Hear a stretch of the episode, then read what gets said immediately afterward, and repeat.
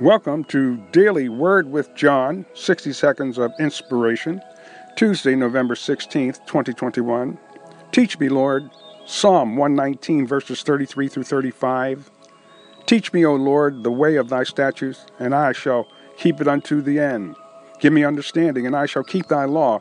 Yea, I shall observe it with my whole heart. Make me to go in the path of thy commandments, for therein do I delight. God has a plan for our lives, but we must be willing to seek God's direction every day through prayer, through fasting, through the study of the Word of God.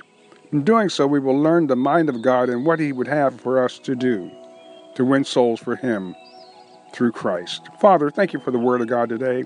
Thank you for your salvation, your healing, and your deliverance through Jesus Christ. We ask you that you save the lost, heal the sick, and deliver those that are bound according to your word. In Jesus' name we pray. Amen.